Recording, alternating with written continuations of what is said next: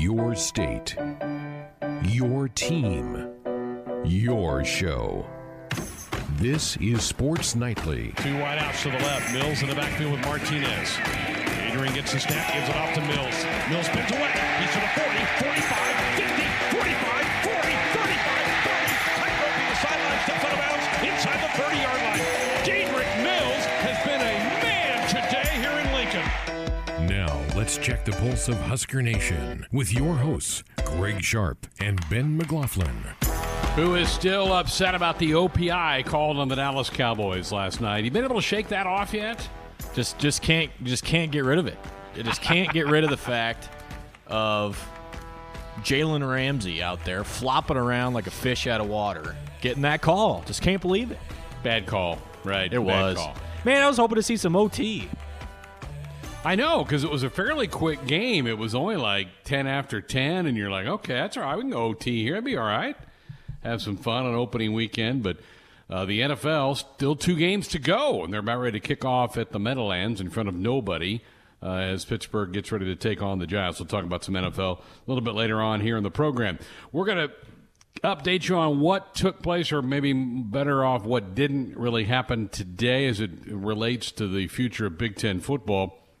Sam McKewon's going to join us in a couple of minutes from the Omaha World Herald. He has been tracking all the developments over the last 48 hours. Adam Rittenberg will be here for his weekly Monday visit. We'll recap the weekend in college football. Wow, what a weekend for the Sun Belt Conference. They go 3-0 against the Big 12, winning in Ames, Manhattan, and Lawrence. And two of the three they won going away. The game in Manhattan came down to the final minute, but the other two games, particularly the one in Ames, what an upset that was, and what a disappointment it has to be for Iowa State, kind of falling out of the chute for the second straight year for Matt Campbell's team, as they just did not look good at all against the Ragin' Cajuns on Saturday. So we'll get the latest from Adam. Also see what he's hearing about this Big Ten possible fall season coming up. We'll get all that from Adam coming up in hour number two. Ben, we'll recap the weekend. Busy weekend. I mean, you had college football, you had the NFL going on, Major League Baseball starting to round into some playoff forms, the NBA, the NHL. You had a bunch. U.S. Open wrapped up with their men's and women's champions over the weekend, so really busy weekend in the sports world. Ben will have all that for you in hour three. We'll also have our weekend winners coming up in the third hour of the program as well. But let's start with the latest. When we left you on Friday, we knew that there was going to be a meeting on Saturday with 8 of the 14 presidents and chancellors, and they were going to hear from the medical experts, the Big Ten Medical Committee. Apparently, that went over very well, that a lot of the questions that were raised 5-6 weeks ago by the chancellors and the presidents were answered, and so they decided to gather the entire group of chancellors/presidents for a Sunday meeting. And that meeting went for quite a while. Apparently, they also heard from the Return to Play Committee. I think they've even started to involve the television partners, but did not take, nor were they expected to take, a vote yesterday. They still want some answers, I think, about how the mechanics of the return are going to be executed. And also, I'm sure they need some input from the TV partners. And I kind of think that's probably what happened some today, Ben, is that I'm guessing the TV folks have gotten in the middle of this and said, well, we'd like to see certain matchups on certain dates and spread these out. And if what we're hearing is an 8-game schedule, well, they have to refigure that, because the one that had the big hoopla announcement back in early August was a 10-game Big Ten schedule. Well, now that's been carved to 8, so they have to go readjust that for everybody. All that, I think, takes time, and I think that probably explains why we haven't heard an update today. Yeah, I think, most everybody that's keeping up on this story have felt like, back to the old Twitter refresh mode every 5 minutes, kind of waiting for an update. I like everybody else, I'm getting impatient. I think we've been impatient for some time now. Knowing that there's even a meeting taking place, I suppose, is a step in the right direction. But, at first we thought maybe Sunday would be the vote. Then today we thought would be the vote. But, you start to sort through all the logistics that would need to be talked about and discussed. It's understandable, the amount of time that it's taken. It's just, we want to know. We want an answer. Is this going to happen or is this not going to happen? And so I get it. I understand the frustration for fans. You hope that, we get an answer here soon. But, it's just, you're just kind of sitting around waiting, just like we have been, for some time now. But it just seems like, for me, where my head goes is I wonder what's all being discussed in those meetings, because we're not going to get really any of those details until everything is kind of laid out for us. But, you try and sit and think, okay, well, I'm sure TV's involved somehow. What about game day protocols? What about travel? What about bye weeks? What about, crossover? All that stuff's going to have to be figured out. And so I understand, that if they do indeed move forward, that there's going to be a lot that needs to be worked through. But I, like everybody else, getting impatient. Jeff Petraikas, who covers the Wisconsin Badgers for the Madison newspaper, did get this quote today from the University of Wisconsin Chancellor Rebecca Blank, saying, quote, "I will say we're all going to move together in the Big Ten. We're all going to play or not if we possibly can. This isn't going to be a school-by-school thing." Well, that quote came out a couple of hours ago, and that kind of set off a wildfire of reaction, again speculating that, well, do a couple schools who maybe don't feel comfortable playing, can they bring it all down?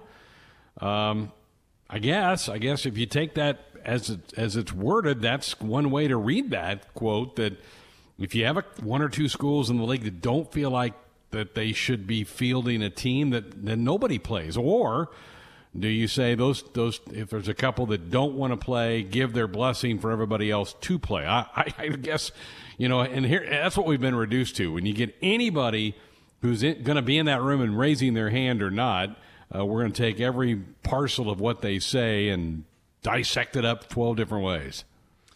Yeah, definitely. And when you hear a comment like that, it makes you think, okay, what about what's more influential, those schools that want to play or the schools that don't? Because if it's going to be an all or none type deal, somebody's got to win, right? Because you got parties on both sides.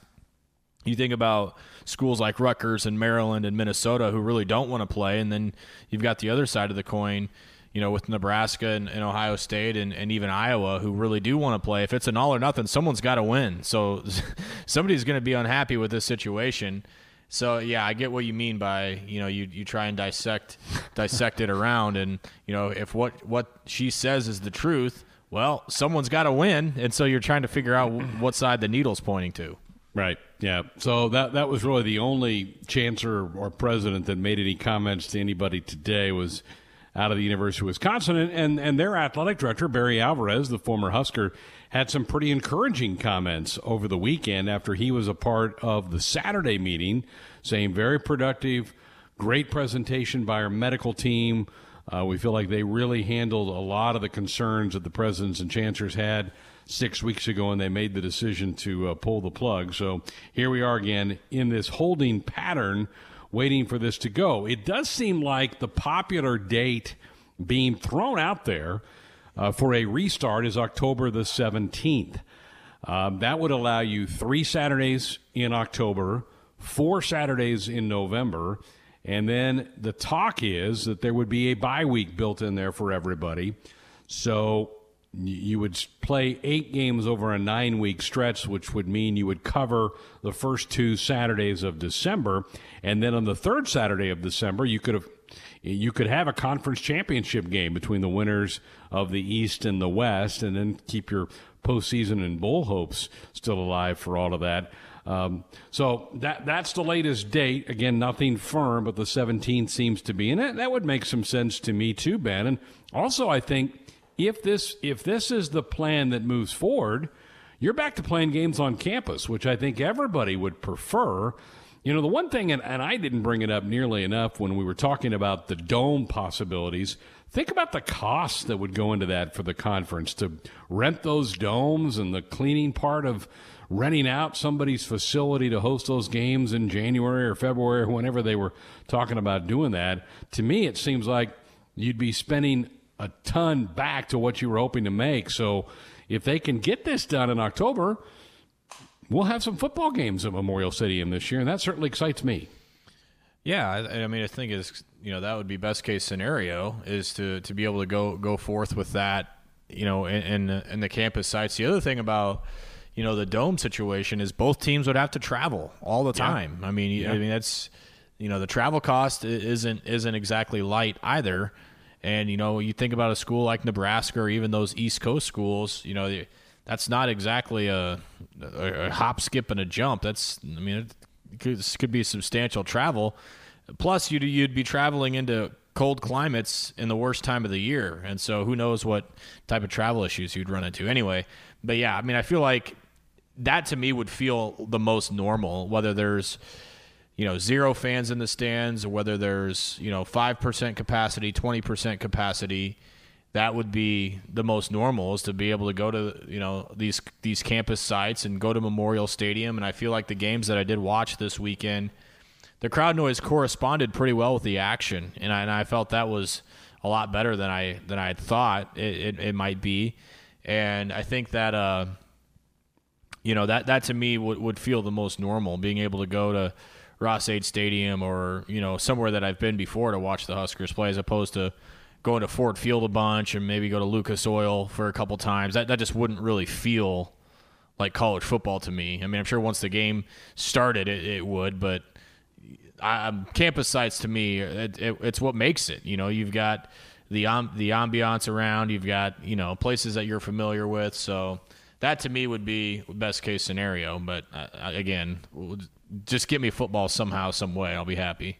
You have some thoughts about this? Phone line's always open and available for you at 531-500-4686. That also doubles up as our U.S. Cellular text line, if that works out better for you. U.S. Cellular, proud to be the official wireless sponsor of the Huskers. U.S. Cellular, connecting Husker Nation. Let's go to the phones. Let's go to Fremont and Brian. Hello, Brian. You're going to lead us off tonight. Good evening.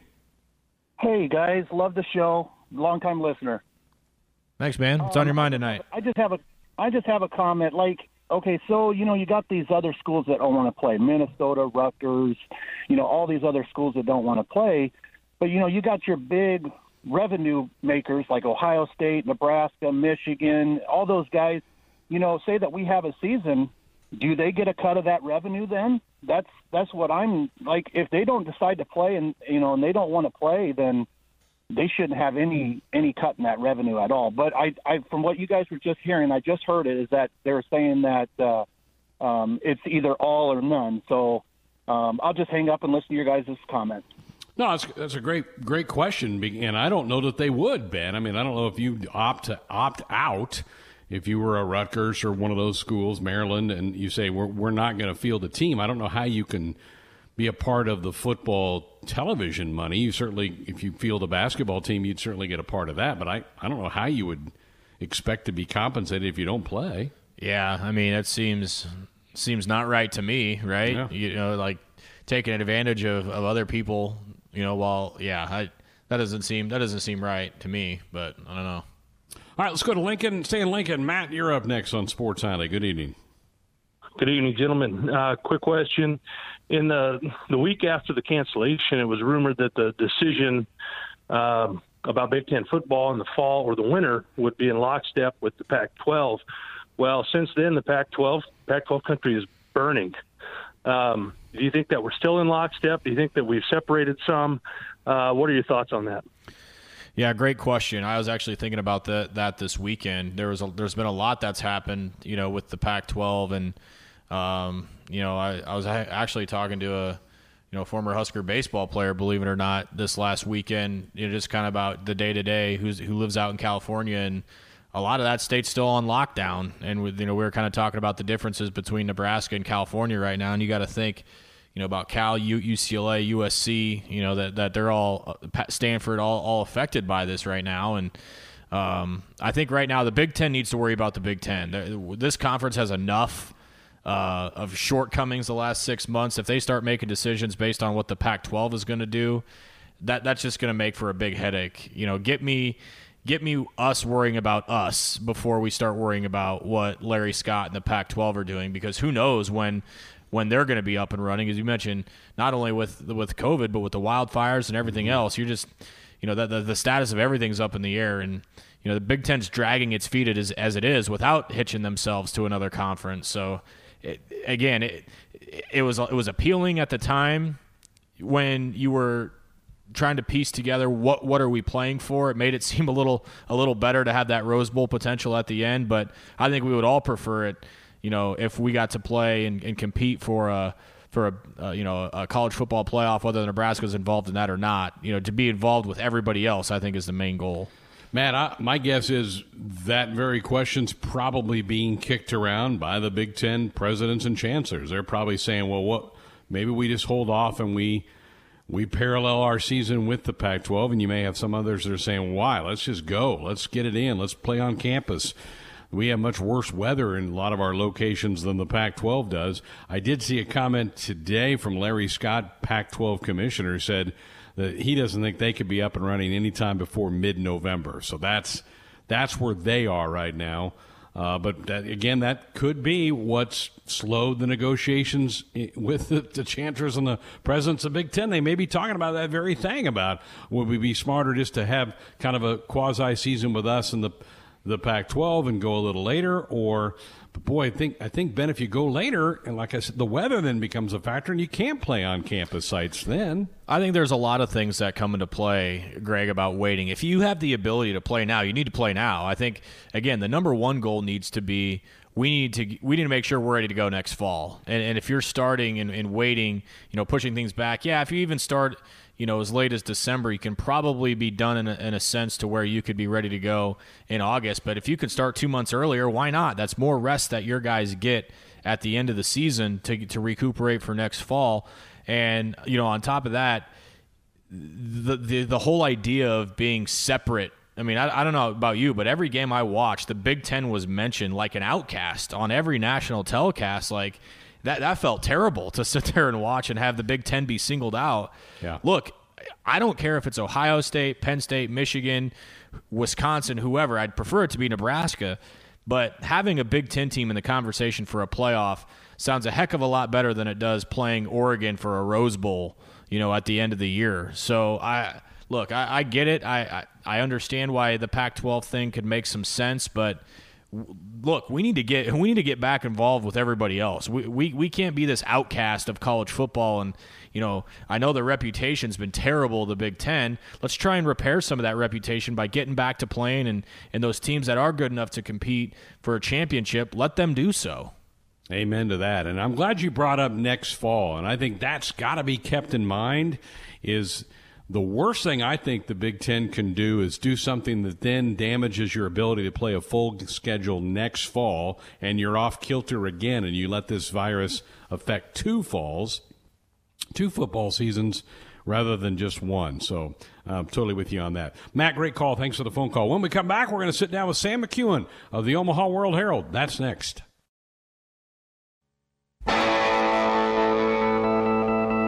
Welcome back. Monday Night Sports Island here on the Husker Sports Network. Hope you had a good weekend. A lot of college football to soak up. We'll talk more about that at the top of the hour with Adam Rittenberg from ESPN.com. Right now, though, delighted to have Sam McKewon of the Omaha World Herald. You can also read Sam's work online at omaha.com. Sam, always appreciate you stopping by the program. How about the last month for Big Ten football fans and for Husker fans? This thing's been like a soap opera, hasn't it? It is. It does seem like the soap opera is moving in a better direction than it was maybe 2 or 3 weeks ago, but it's encouraging in that way. But, yeah, it's absolutely been an absolute drama, you know, and it's a weird one because you got to follow a lot of it on Twitter, and you don't necessarily get a lot of stuff firsthand. It's just been a hard month, I'm sure, for everybody involved in Nebraska athletics. And they're just trying to steer this thing into port. And I think it's going to end up with a good result, but with the Big Ten presidents and chancellors, you just never know. How big a factor do you think the lawsuit filed by the Nebraska players has helped advance this cause? I think it's helped. I would identify as the number one thing would be the testing. I think in the Pac-12, signing that testing deal was – was probably important in this movement, because I think a lot of people are like, well, if the Pac-12 is making that move, then they're looking to try to get back. And so the testing was probably big, but the lawsuit, I think, has played a factor in the sense that, you know, the longer that goes on, the more information the Big Ten has to divulge about its reasons. And, you know, Ohio's starting to think about doing it. You have the Nebraska Attorney General talking about looking into things. So there's just been a lot of there's been enough fire, I think, around it that the Big Ten couldn't just sort of disappear.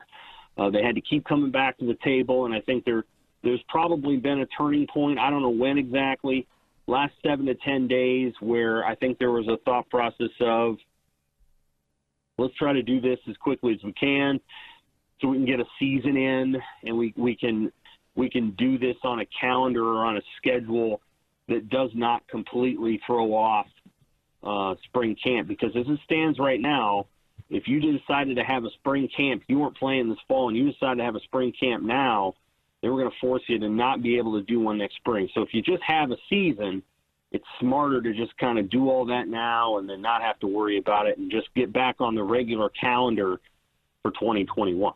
So, and I think 2021, based on the testing and based on the things that we're seeing, is going to be a lot cleaner and a lot simpler than this season. So I think it was wise for the Big Ten to reconsider and to try to get back into playing this fall.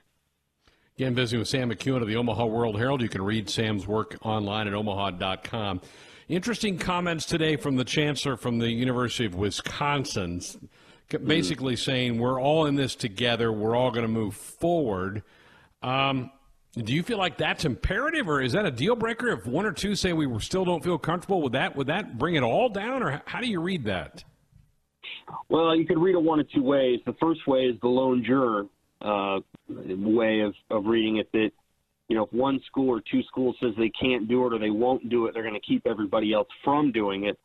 I didn't necessarily read it that way. I read it the opposite way, which was the if 9 or 10 schools vote to play football, the other schools are going to have to play football. That they're not going to accommodate certain schools just because you know, it becomes difficult for those schools. And so if they feel like they can all play and they can all play safely, they're going to figure out a way to get that done. I don't know. I don't find there to be a ton of obstacles. If you can test as much as you want day after day, I don't see very many obstacles, Greg, to not playing the season. I think you can. I mean, that's really the bottom line, is you want to be able to, you know, make sure the people you're putting on the field are virus-free, and you're confident about that, and the antigen testing allows them to do it. So I'm not sure what the other arguments would be. New Jersey's playing high school football in October, so I don't know what the argument would be against playing college football in October if the high schools are able to play. You had a great story last week about the Nebraska arrangement with UNMC to purchase the rapid testing device and getting the kits here. What did you learn as you dove into that story? Unsurprisingly, Nebraska's done a terrific job of, you know, being out in front of everything. They went ahead and purchased through a company named Viviture, but they purchased 1,200 Quidel tests. Those are antigen cartridges. You test it with a nasal swab that you can put in the front of the nose, which for anybody who's been tested, and I have, is a lot better than the back of the nose. You test in the front, and then they can get the results pretty quickly. They can probably process in a whole football team in about 2 hours, 2-3 hours. You do that the night before the game, and you know, anybody that was isolated, you'd isolate them, test them again. But that's a really good system. Nebraska's ahead of the curve. You know, it's interesting. They said that they bought 1,200 in part to accommodate two teams, and the reason I find that interesting is A, maybe you do it because you want to accommodate another Big Ten team. B, you know, maybe there's some wiggle room here over the next, you know, week or so to allow some teams that feel like they're ready to play a game, let's say October 10th, to go out and find a non-conference game to schedule. As the Big Ten voted football back in, teams were able to go and start practicing this week. You know, it wouldn't stun me if Nebraska's like, we would like to play an FCS or a selected FBS opponent by October 10th. And I don't think that would be impossible. I mean, we just saw, who was it today? Louisiana Tech and BYU set up a game, I think, for October 3rd or something. And so there's teams out there that are willing to do it. I know the Missouri Valley has left their teams open to play a football game if they want to play one. So there's some options that Nebraska would have. And I'm just curious if the Big Ten's reboot would allow for, you know, a non-conference game to be played at each team's discretion. Do you get a sense of how close Nebraska feels like they are ready to play? Could it be 2-3 weeks? I mean, obviously, if you're talking the 10th of October, that isn't much more than that, is it? No, it isn't. You know, Scott Frost told Tom Chattel last Sunday that 3 weeks, which if you started practicing this week, you know, you'd be at about 3.5. So yeah, you probably couldn't go much further than the start of Monday next week, because the start of Monday next week is the 21st. So you'd have that week, you'd have the week of the 28th, the week of the 5th, and then you'd be in game week. So yeah, I would think if you get an answer this week, maybe you can do October 10th. October 17th is, I think, very doable for almost any team. I mean, if they voted it today or tomorrow. October, today's September 14th. Well, they'd be playing a football game in a month. And if you go back and look at when training camps started back in, in a normal year, they start in late July, early August. You're playing either, late August, early September. They'd be on the same track. So it's not impossible. You'd have a fairly comparable training camp in terms of length of time. You could pull it off. Anything shorter than that, and it's going to be tough, but Frost says 3 weeks. They've still been practicing. They don't practice in full pads, but, they're able to do the mental stuff. I mean, they can do the mental stuff and process through that, run offense and defense and some of those things. But, yeah, I think Nebraska would be in decent shape. I'm sure they took some lessons from Iowa State and Kansas State over the weekend. Neither one of those teams looked very physical in playing their games. They looked a little tentative, especially Iowa State. So obviously you want to come out and you want to play physical football. You want to play out going 100 miles an hour. And both of those teams, I think both those teams are comparable to Nebraska.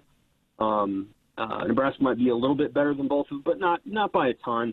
Both those teams looked like they were going about 50 miles an hour. And I think they lost as a result. Sam, it could be a wild week. We could get some finality on Big Ten football. We may also get some updated news on the college basketball season. It sounds like we may hear something as early as Wednesday on when they're planning on launching the college basketball season. Is that what you're hearing? Yeah. I think the people who are plugged in that I talked to would say this, that it looks like November 21st or 26th. Those dates are fine. The big question is going to be how many games is it going to cut down by? Because normally you'd start on November, 7th, and what games are going to be lost. So the theory is maybe Nebraska, for example, their schedule would be the tournament they're playing in. And gosh, I apologize for not knowing right off the top of my head what the name of that tournament is. And then Creighton, that could be their non-conference. And then their ACC Big Ten crossover game. Right. So you might lose some of that normal padding that you would have of games that you feel like you can win. That's going to be one of the bigger questions going forward. Is okay if you're going to play non-conference, and I think the teams want to do that. How limited is that? How many teams is it? Which games do you choose to play?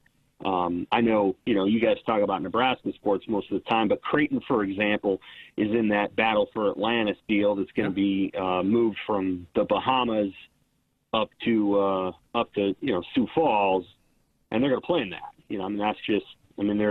That's just kind of a no-brainer. Nebraska, I think, they've got to figure out what games they'll be able to play. It's the Myrtle Beach Invitational. Correct. I think. And I, you know, I don't know if they – the problem is, can you play it? Can you play it in Myrtle Beach? Can that tournament be played down there? It's supposed to start right around the time the season would start. And then you got the Creighton game. You got Kansas State in the Sprint Center, whatever they call it now, and then the ACC Big Ten game. So if they can play in the tournament down in Myrtle Beach, then those are three games. If they can't, maybe they play, you know, some of the other teams that they might play. The Cleveland State, their teams are Cleveland State, Purdue, Fort Wayne, Kansas City, which is UMKC, and Florida and A&M. So, you know, and Lamar. So maybe they play three of those teams, or maybe they play the Myrtle Beach deal, but that's probably the question right now. And then do you need a bubble? Do you need one? Like, can you just kind of, you know, can you just test the 15 guys that are on a basketball team 3 or 4 times a week and call it good so that you don't have to pull 8 teams into one facility and, you know, do it that way?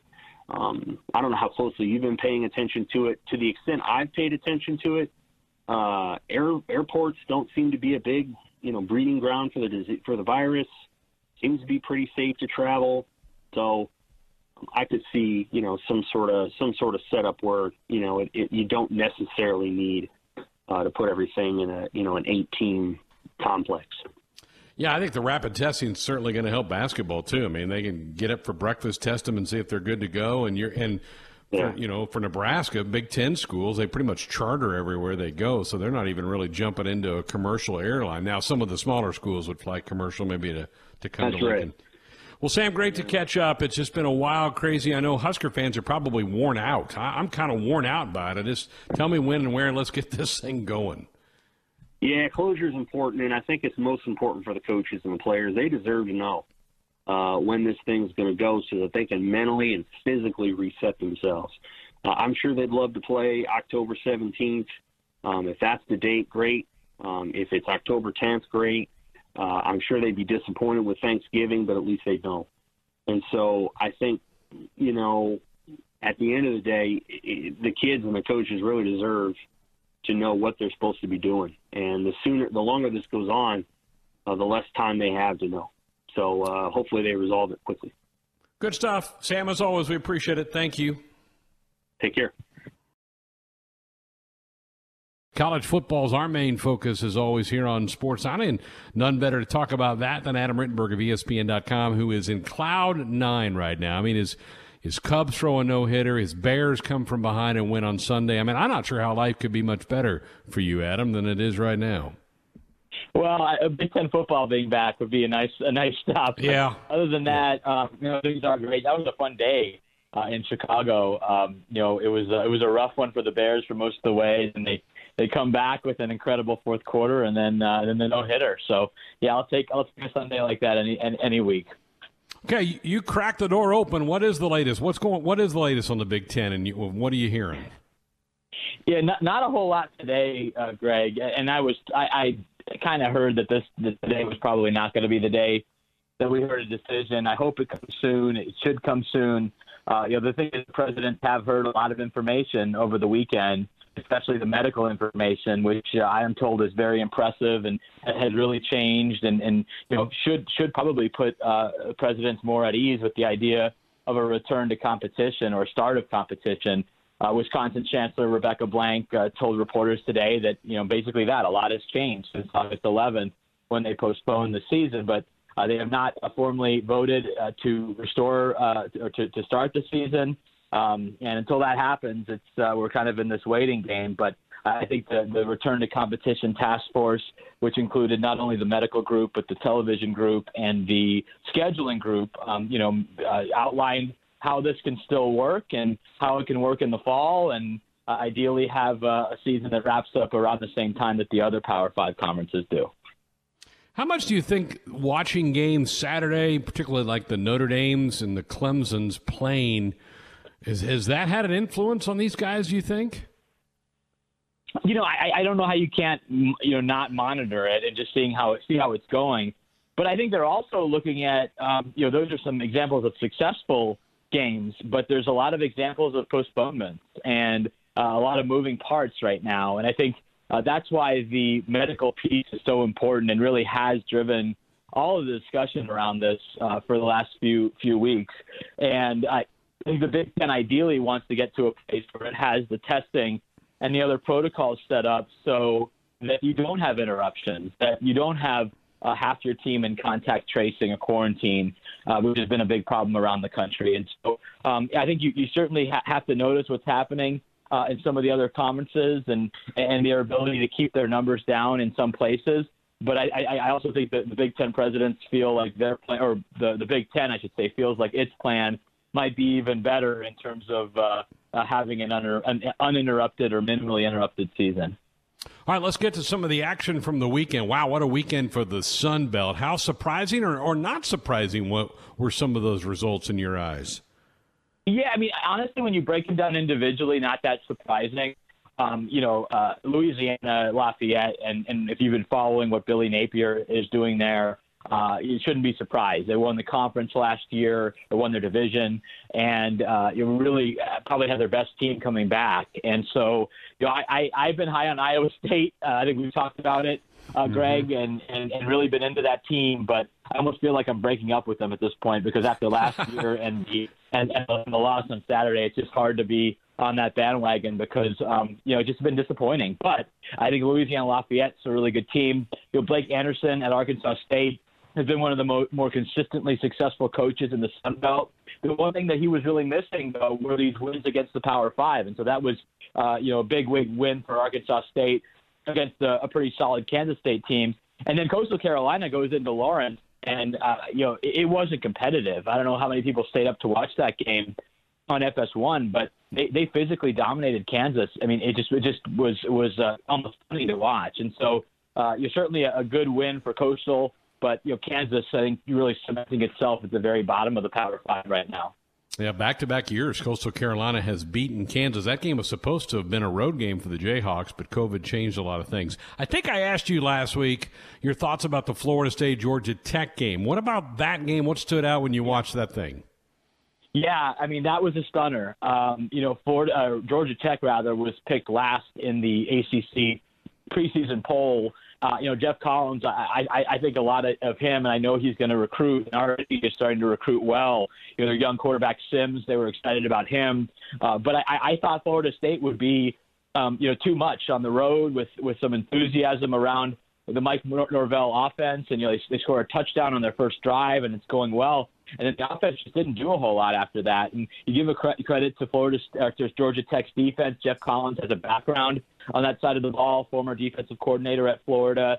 And Andrew Thacker is a really good young defensive coordinator as well. And they really made Florida State ineffective. And you just have to look at it now. I think it's four straight opening losses for Florida State, and the last three at home. The first game of the Willie Taggart era was that Monday night Labor Day game against Virginia Tech with all the hype, and they lose that one. And they blow the big lead last year against Boise State in a game that was scheduled to be neutral site, but the Hurricane moved it to Tallahassee, and then they lose this one. And you just wonder if it just becomes almost ingrained, and you have to figure out a way if you're Mike Norvell to change the attitude around the program.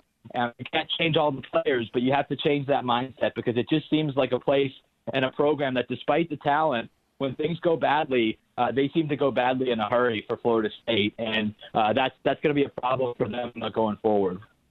Sure does. Good momentum for Georgia Tech. They now play one of the prime games this week, and as they host UCF, this has to grab your attention. This little matchup, no doubt. And I think again for Georgia Tech, they're feeling great about themselves, and their defense, especially, going against now UCF offense that has always put out, or not always, but certainly in recent years, has put up a lot of points when Scott was there as the head coach, and then Josh Heupel's offenses have been among the national leaders in points and yards, and so this will be another really good test on a number of levels for Georgia Tech. How do they handle success, and then can this defense repeat its performance against arguably even better offense than well, I don't think even arguably at this point, a better offense than Florida State playing on its home field there at Georgia Tech. So, yeah, interested to see if they can follow it up. And then for UCF, people kind of forget about a lot of the talk this year at the Group of Five level is around Cincinnati or even Memphis that went to the Cotton Bowl last year. But, you know, UCF has kind of been the premier team in the Group of Five,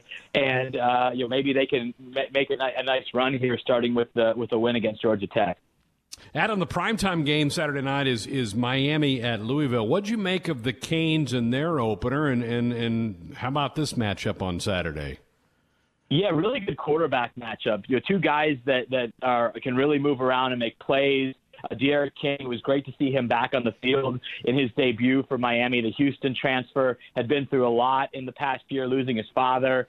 Mother was diagnosed with cancer, and he's obviously having to make a transition from Houston to Miami, but seemed to really do a nice job in Rhett Lashley's offense. A new coordinator brought in by Manny Diaz from SMU to provide a spark, and I think you saw that a little bit. Miami, like Florida State, is a team that has really struggled at the offensive line spots the last few years, and I saw a better Miami offensive line against UAB last week, pretty good UAB defense.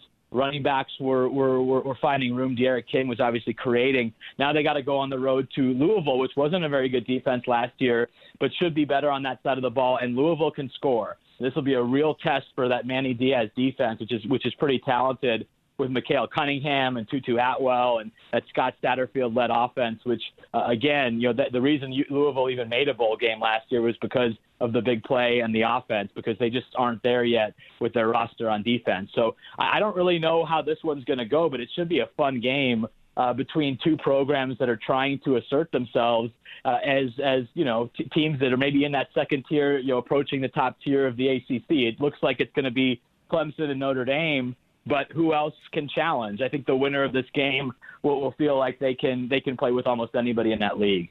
Yeah, that'll be interesting. Kind of the sign of the times, Adam, was Baylor over the last 5 days, right? I mean, they lose their game to Louisiana Tech, and then was it Saturday they locked in Houston for this week? I mean, that's crazy.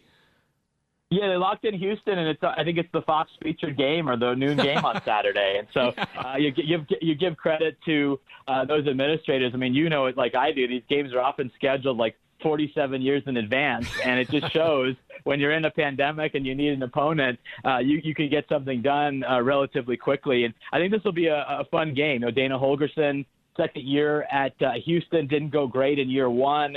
It goes up to face Dave Aranda in his debut as the Baylor head coach. Baylor had a great year last year, made the Big 12 championship game, got to the Sugar Bowl. You know, they returned their quarterback, some new pieces on defense. So excited to see how Dave does. He's a guy that I've known for many years, back to his time as Wisconsin's defensive coordinator, and excited for him to finally get his opportunity as a head coach. Probably not ideal circumstances, but I think this will be a sneaky good game this week.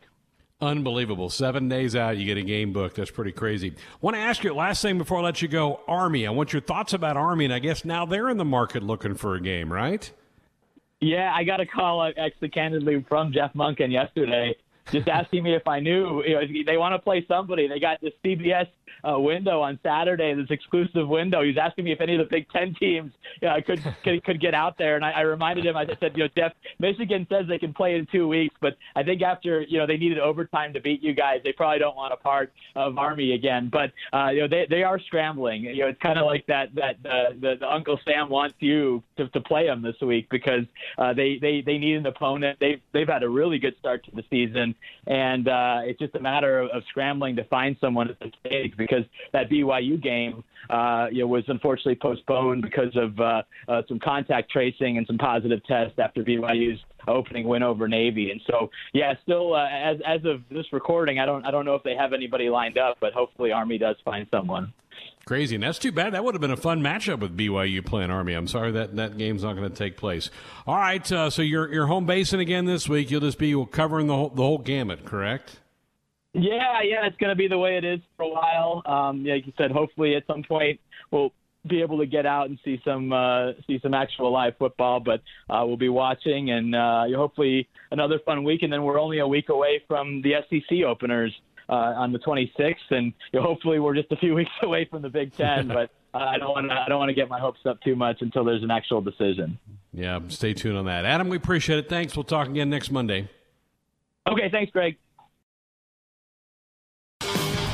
Here we are, Sports Nightly. Monday night, after a busy, busy weekend. Our Weekend Rewind coming up here in a couple of minutes. We'll have some open phones later on in the hour at 531-500-4686.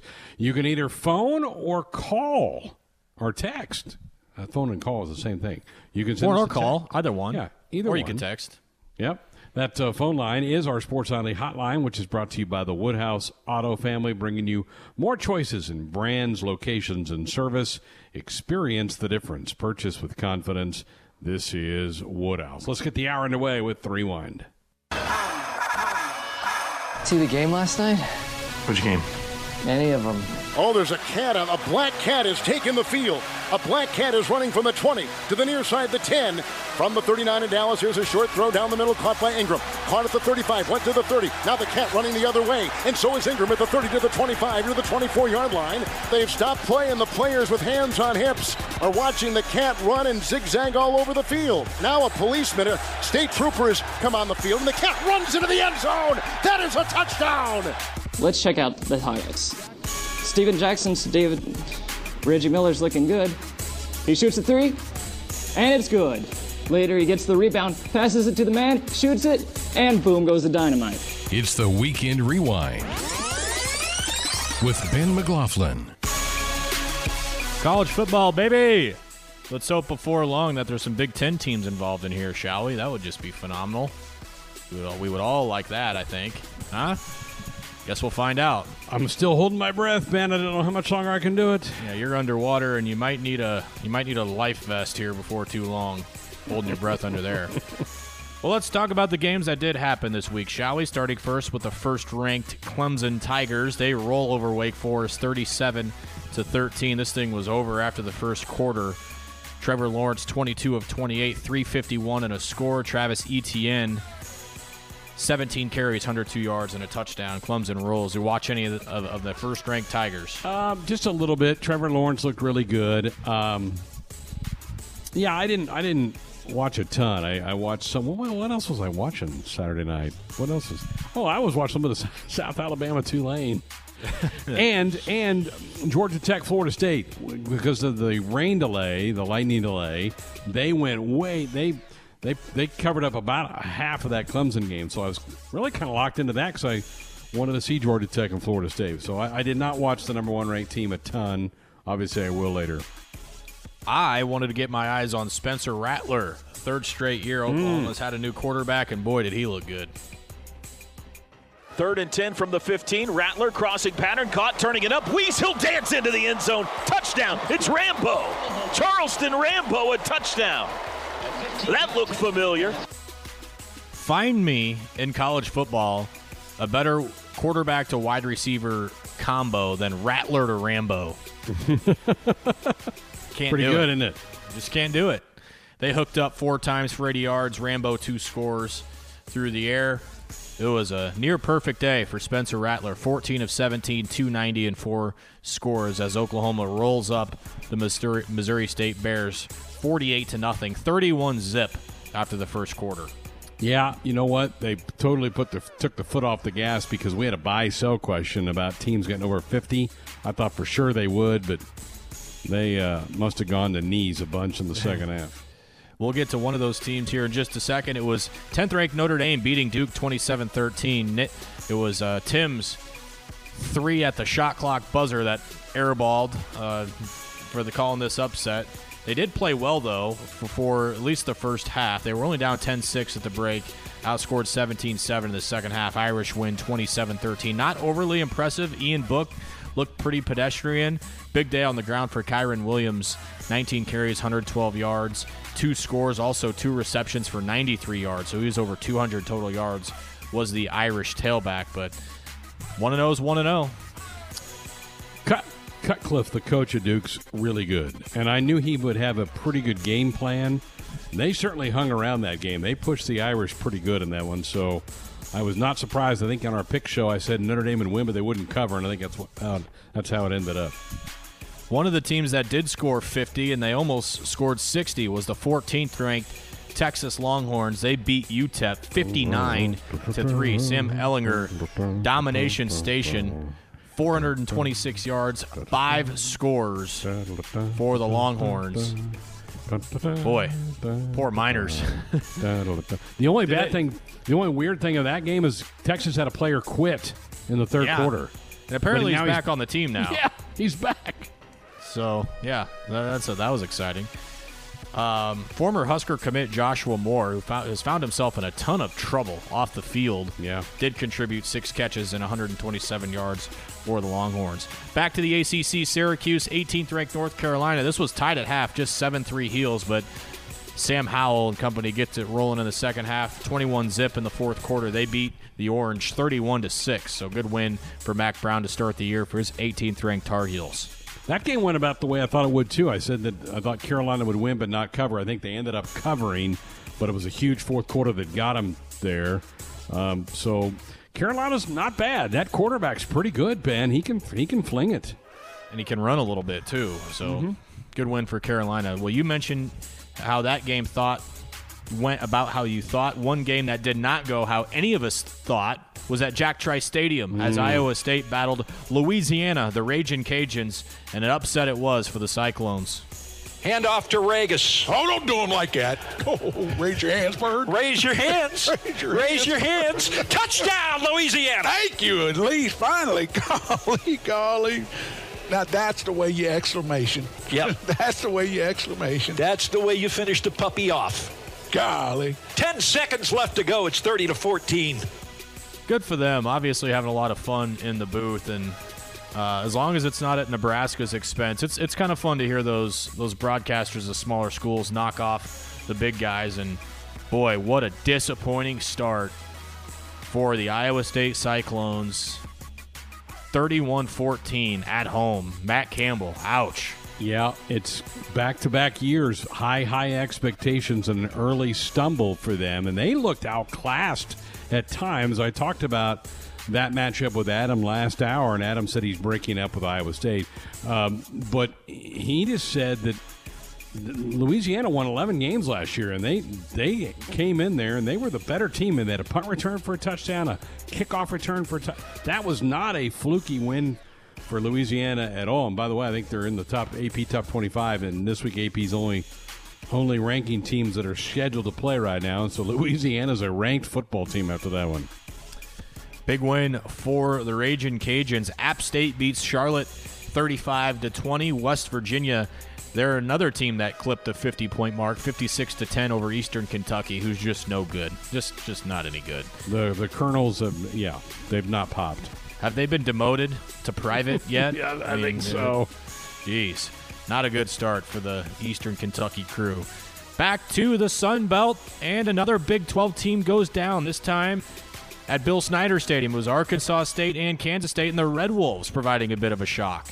From the A-State 40, A-State leading it 35-31. One final chance for K-State. Skylar Thompson throws deep over the middle. It's incomplete, and the Red Wolves win.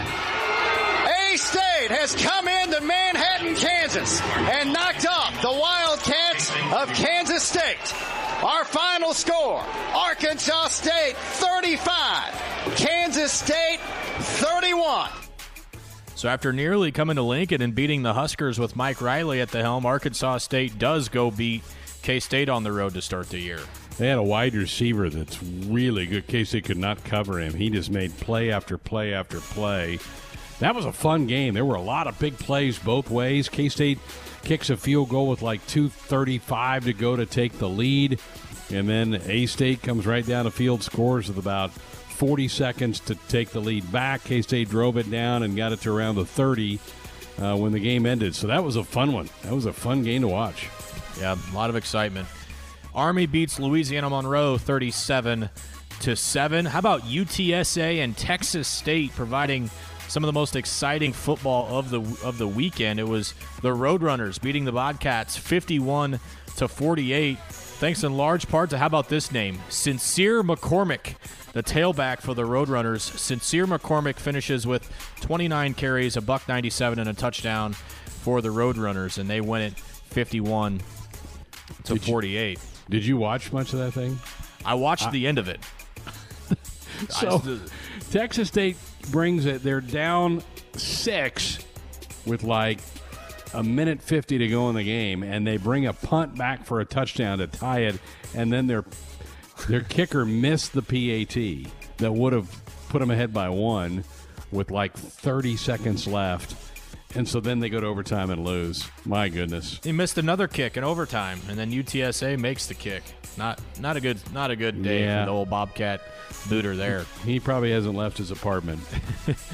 He's one playing 2K right now. Yeah. Let's go to the ACC, Georgia Tech, Florida State. You mentioned this one a little bit earlier. Competitive game, but Ramblin' Wreck finish on top. One setback, three receivers left. Terry split right. Blackman looks that way, scrambles away. He's at the 40, makes a man miss at the 35. He's hit from behind, ball pops loose. Jackets have it. They have it on downs either way. It's a fumble, and Georgia Tech recovers. And the Jackets would outscore the Noles 16-3 in the second half, and that was enough. 16-13 the final. Florida State 0-1 to start the year. Did you, Adam, drop this last hour? That's the fourth straight year FSU has lost their opener. How about that? Ouch. Man, that's another team that just cannot get off the deck from what's happened. Jimbo Fisher got out of there just in time, I guess. Yeah, you almost feel like he kind of knew something, right? I mean, man. Man, yeah, not a good day for the Noles. It was a competitive game between Georgia Southern and Campbell. The Fighting Camels go for two. Mike Minter's Fighting Camels of Campbell fall short to Georgia Southern 27-26. South Florida beats the Citadel 27-6. Tulane over South Alabama 27-24. That was a game that you mentioned you watched a little bit of. The Green Wave beat South Alabama by 30. It was the opening game of that stadium for USA. I remember last year when they came up here to open the season, they were talking about that their new stadium was being built and how much it was going to mean to their program. And they had a big lead in that game on Tulane and couldn't hang on. And so that was a crushing loss for them. They were about to go to 2-0 because, remember, they won that Thursday night game over Southern Miss. That was a tough loss for them. Tulane's pretty well coached. Willie Fritz got a new contract announced today. Stay at Tulane for a while longer. Many weren't sure Louisville would ever be able to have an athlete like Lamar Jackson at quarterback. They don't have Lamar Jackson, but they have a young man by the name of Mykhail Cunningham, who is as electric as they come, and he was on fire for Louisville on Saturday night. Fitzpatrick split to the left. Cunningham, play fake, stands in the pocket, throws the ball straight down the middle of the field into coverage. Oh, but it's caught by Fitzpatrick to 30, to the 20. He may outrun him. He does. It was going to be an interception by the safety, and just as the ball got to him, Fitzpatrick scooted in front. Des Fitzpatrick, another guy who had once pledged his commitment to the Huskers, went to Louisville instead. Mykhail Cunningham, 343 through the air, 3 touchdowns. Louisville beats Western Kentucky 35-21. One of the most exciting games of the weekend, not one that anybody expected to be close, down in Lubbock, Texas. It was Texas Tech against FCS foe Houston Baptist. And it was close, but Texas Tech got it done. At the 18, throw on the slant, it's caught. And a broken tackle by Keyshawn Carter, and a touchdown, Red Raiders! A failed two-point conversion for Houston Baptist, and they fall 35-33. Houston Baptist quarterback Greg throws for 567 and 4 touchdowns. HBU had a receiver go for 209 and 2 scores. That is a leaky defense there for Texas Tech. Think about the fantasy points in that game. Woo! Yeah. Several points. There's also the amount of points that KU found themselves down. They tried to get back into it in the third quarter. 3 receivers set. One on the far side, 2 on the near. It's going to be Belton Gardner around the right side. There we go. That's the seam to the 40, 35, 30, 25, 20, 15, 10, 5. Touchdown, Kansas. No flags on the field. 6 points on the board. He takes it in from 61 yards out. That was it. I mean, other than that call right there, nothing went right for old Rock Chalk Jayhawk as the Chance go in there and beat them 38-23, 2 years in a row that Kansas lost to Coastal Carolina. It was 28-3 at half. I mean, it was domination by the Chanticleers, who I think have only been playing football for like 16, 17 years. Yeah, they beat them back-to-back seasons. Wow. Yeah. Bad. And the other bad thing is Kansas is artificial turf. Honestly, there's not even any grass for Les Miles to eat this time. I mean, he had to just sit there and take it. And that's exactly what Kansas did. No. It's not working, is it? Nope. The publicity hires just it wore off, much like many of the hires at Kansas have. And Pittsburgh beats Austin P 55-0 to finish out our college football coverage for the weekend. Let's jump into the NFL action. A lot of action yesterday in the National Football League. A lot that we were hoping to see. Seahawks-Falcons got it underway. Russ was brilliant through the air for the Seahawks, 4 touchdowns, despite a big day from Matt Ryan throwing the ball 54 times. And Julio Jones, Calvin Ridley, big days for the Falcons, but the Seahawks win it 38-25 and start 1-0. Jets and Bills, good look at Josh Allen. He was on fire yesterday, 312 yards passing, 2 scores, added another one on the ground as the Bills beat the Jets 27-17. Jets with a bit of a comeback in the second half, but the Bills dominated the first half just too much. Really exciting finish in the NFC North between the Bears and the Lions, and for this rookie, it's an opener that he'll never forget for all the wrong. Field goal won't get it done, 11 seconds to go. Stafford downfield, and his pass is dropped by Swift. He was in the end zone. The rookie linebacker, or the rookie running back, DeAndre Swift. Boy, Matt Stafford drops it in a bucket in the hands of the rookie running back from Georgia, DeAndre Swift, would have won Detroit the game. Goes right through the hands in the end zone, and Chicago hangs on thanks to Mitch Trubisky's 3 late touchdown passes. And the Bears beat the Lions 27-23. Stud. Whew. Man, how about that rookie? He will never forget. Won't ever forget that day. That's just tough luck there. In the NFC North again, Packers roll up the Vikings 43-34. Aaron Rodgers, 4 touchdowns. Devontae Adams, a monster day for Green Bay. 14 catches, 156, and 2 scores. For Devontae Adams, the Packers just carve up Minnesota's defense and hang 43 on them, despite 24 points scored for Minnesota in the fourth quarter. Cam Newton looked strong in his Patriot debut over the Dolphins. 75 yards and 2 scores for Cam on the ground. They beat the Dolphins 21-11. It was the Washington football team. That's right. The Washington football team beating the Eagles 27-17. Big day for Chase Young, first-round pick for Washington. A sack and a half and a forced fumble. Greg, I don't know if you saw the highlight of his sack. He was double-teamed. The running back tried to chip him. He spun off. He hurdled a guy. Wentz broke the sack. He then dove back behind and was able to corral him for the sack. It was the most athletic play I think I've ever seen from a defensive lineman. That dude is just an animal. Just think about last year, having him and Okuda. I mean, those are just not fair, having those guys. Yeah, they'll have a couple more first-rounders this year. He's going to be very, very successful in that league. Another success story from yesterday was Josh Jacobs of the Las Vegas Raiders scoring 3 touchdowns. They hold off Christian McCaffrey and Teddy Two Gloves 34-30 in Carolina. Big win for the Raiders. Phillip Rivers making his Colts debut wearing a new uniform, but even a new uniform can't save old Phillip from costing the Colts in a big game. Here they come. They protect Rivers. Fires and incomplete.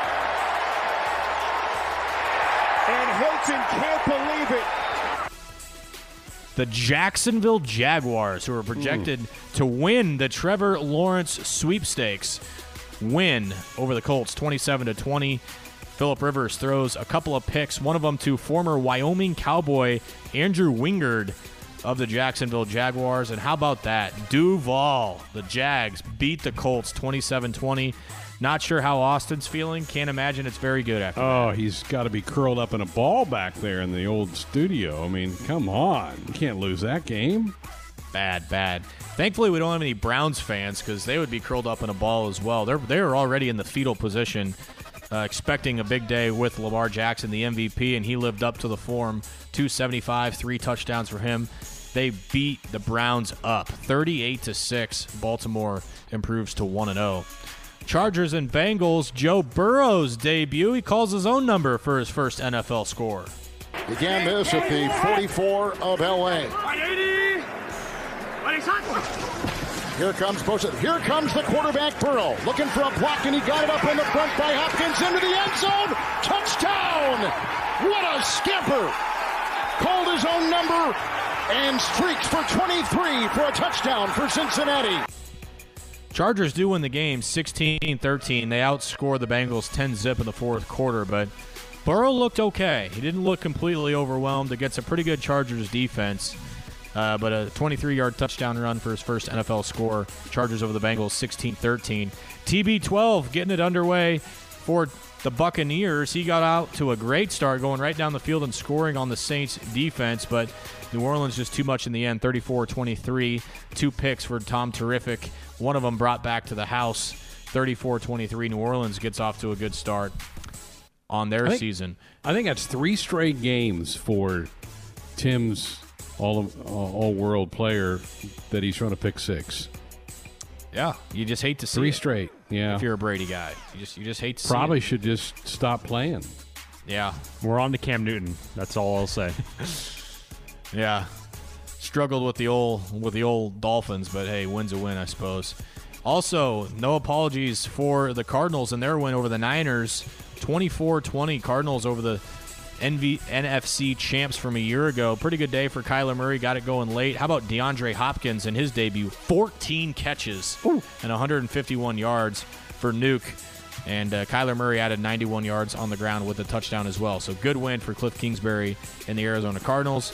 We'll finish it out with the Cowboys and the Rams, 2017 L.A. After a phantom offensive pass interference call prevented overtime.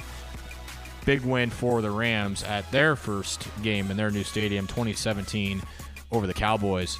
NBA Finals from the weekend. It was Lakers over the Rockets, 119-96 to wrap up that series. LeBron James, 29 points, 11 boards, 7 dimes. Lakers moving on. Not surprised. They've lost one game in each of their first two series, but they look pretty good. They're kind of rounded into shape here heading into the conference finals. On the other side, those Denver Nuggets just won't go away. They beat the Clippers 111-98. They're forcing a Game 7, Greg. Tomorrow night, Game 7, Nuggets-Clippers. I think I like the Clippers, but it's going to be close. I predicted this last week on Buy Sell. I said this series would go 7. How about that? Yeah. There you go. 7 games it goes. NHL action in the playoffs in the Western Conference Finals. Game 4, Dallas beats Vegas 2-1. They go up 3-1 in that series, so Dallas has that all but wrapped up. So good win for them, and it was the Lightning beating the Islanders 4-1, and they lead that series 3 games to 1. So looking like a Dallas-Tampa final. How about two warm weather climates, Greg, with Dallas and Tampa Bay? No Canadian teams headed to the Cup. You know, and you're a Tampa fan. How disappointing is this if you're a fan of one of these franchises and you're making this magical run and you can't be a part of it because you can't go to a game? Yeah, those atmospheres in Tampa can get pretty electric, especially. Yeah. I mean, they're that way everywhere too in the playoffs. But yeah, just really, really too bad. Which is just it's a bummer for those fans that who follow the team all year and go through COVID and you can't watch your team play. Just really too bad. Major League Baseball action over the weekend. Nothing too crazy to report. Yankees and Orioles with a pretty competitive series. The Braves and the Nationals, just no pitching at all in that series whatsoever.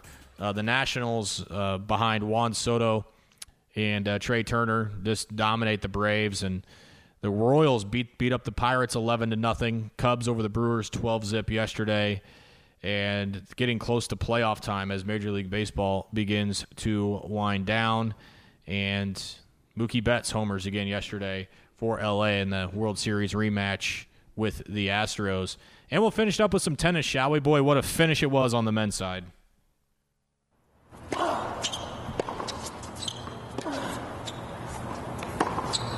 Again, second match, team. It's Dominic Thiem's time. 3-6, 2-3. 2-6, 4-6, 6-4, 6 at the U.S. Open. 7-6. Flat on his back at the moment. First of his generation to join the Grand Slam Champions Club. A fresh face. What a fight. So team wins the men's side. Osaka wins the women's side. Really good tennis yesterday.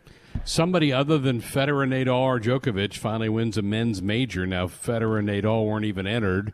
Djokovic got ejected last week when he hit the linesman with a tennis ball, so that's why, kind of by default, the team was the number 2 seed, so not a huge shock that he was able to win that. It was a battle of 2 and 3. And going back to baseball, you had the Alex Mills no-hitter for the Cubs yesterday. So that's baseball, right. Baseball got under no-no. Buy, sell, potentially? Whoever came up with that question, pat yourself on the back, which I'm doing right now. That was you, right? How about the Brewers almost getting no-hit twice in one year? Kenta Maeda takes it two outs into the ninth, and then Mills, I think it was on like his 114th pitch, gets the no-no yesterday. You know, he pitched in Omaha. He was with the Storm Chasers a couple years ago. Mills was. Not a Mills fan at all after his comments after he beat the Royals like second week of the year. Yeah. All right, good stuff. Busy weekend. They're going to be that way for a while, thank goodness. Kind of the sports world is coming back. We're back Monday night, final few minutes of our show here on Sports Nightly. Time to announce this weekend's winners. Ben, you want to lead us off? Yeah, I'd love to. We've talked about it already, but, man, my winner is Sun Belt Conference football. The weekend that they put together, knocking off 2 Big 12 teams on the road, getting the name on the map. Congratulations, Sun Belt. Great. 3-0 against the Big 12. How about that?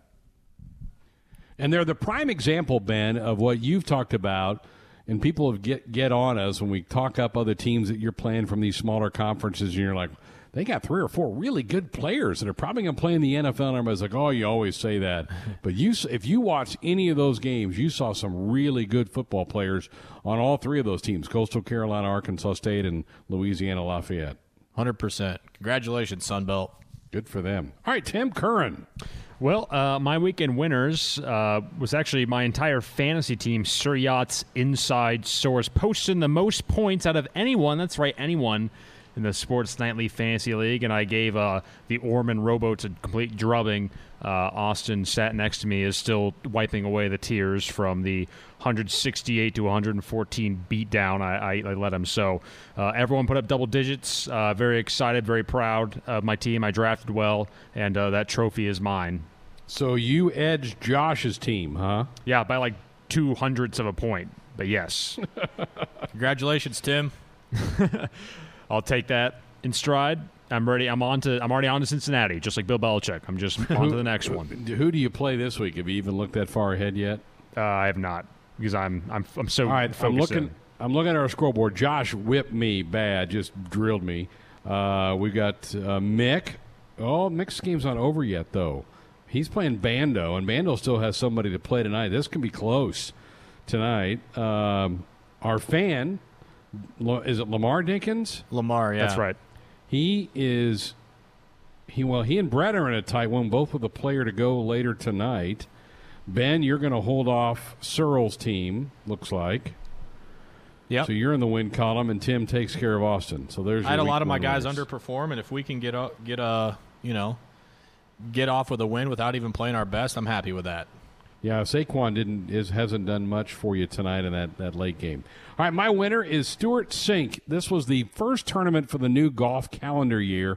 It was the Safeway Open in Napa. Stuart Sink won for the first time in 11 years on the PGA Tour. His last win was the 2009 British Open when he beat Tom Watson in a playoff.